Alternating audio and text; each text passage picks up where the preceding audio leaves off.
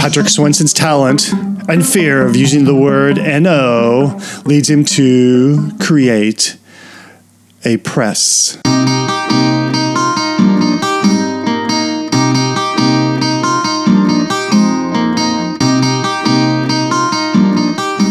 Once I'd been doing Talebones, I think I must have it been like five years because I started Talebones in 1995. Okay. And um, and Fairwood Press Inc. started in 2000. But what happened was the year before that, a writer, a science fiction writer who I um, had published, I published his first short story in the um, in Talebones, but he'd already had a novel out from Tor, uh, which was a fantasy. But he, uh, his next one was a, or was it? A, no, that was a that was a science fiction novel. Um, and I loved his writing, and but you know he hadn't written a lot of short stories, which are also really good. And he came to me and said, "I would love to do. Are you guys thinking about doing some books? Because I'd love to do a collection with you." Um, and he said, "New York, you know, is not going to publish my collection.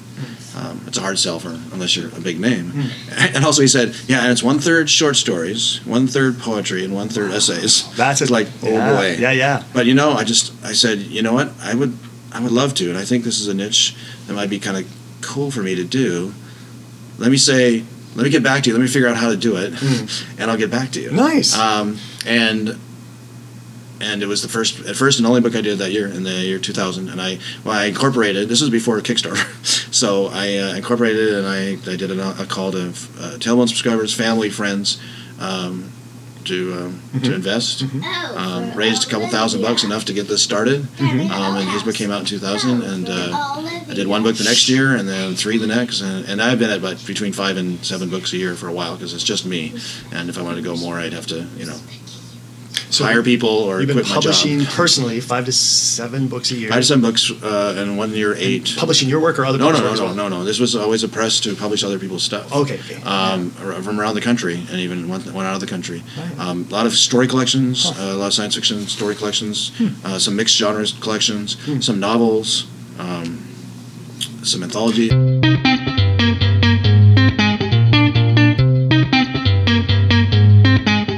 People don't normally are able to do what you're talking about, Patrick, but I think it's probably your work with Talebones that probably you probably learned enough of your chops I, to be able to. I did learn a lot of this stuff, but I also, you know, like I mentioned before, it was like, you know, I like to learn new things, and I'm a hands-on, you know, learn by things. So it's like Figment magazine taught me how to get started with a magazine.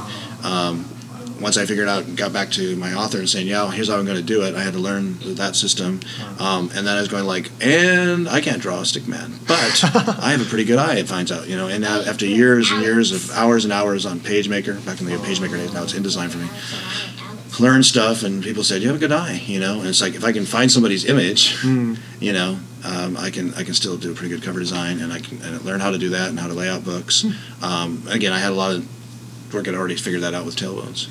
Um, and then i also had a lot of contacts. Wow. so Yeah. in the early days fairwood press you know 90% of my list were Talebones alums because i go to them i go you know i love your stuff. What do you got? You have a collection? You're like right? Cool yeah. Now it's more eclectic because Talebones have been gone since 2009 now.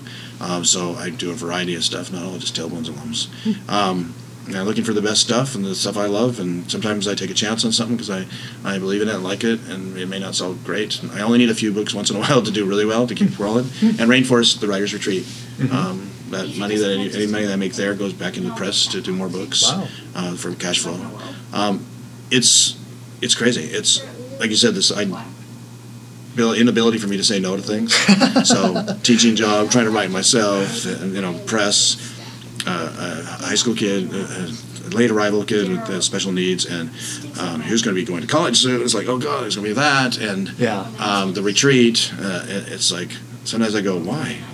What is that little word? It's, it's a small word. It starts with an N, begins with a, ends with an O. What's that word? you know, it's like- on, right? Uh, If you're dyslexic, it could be on. it could be on. and also, it's my school. Um, I was also the newspaper advisor Oh, okay. uh, in the journalism program. So I was putting all the extra hours after school for layout, Yeah. going to conferences That's for thing, that, and back work. to fundraising and, reg- and recruiting against. Like, so I did 11 years of newspaper. This year, Wow. this school year is the first year. This year you did I- newspaper as well? Is that no, this year. This is the first year in 11 years. I stopped doing it last year. So I Oh. got some new blood to do it. It says, I'm done. I've enjoyed it, but I need some more time to write. Cool. And get some of these other things done.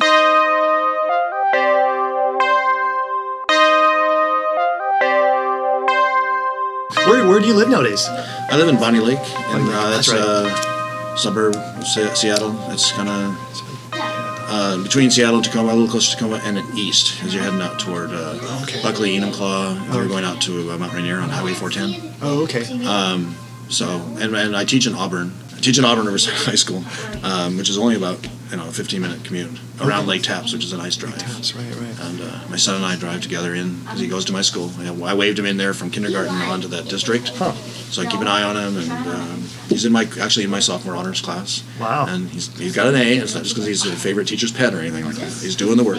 Right. But um, yeah, so I've been there now about 10 years in Bonney Lake.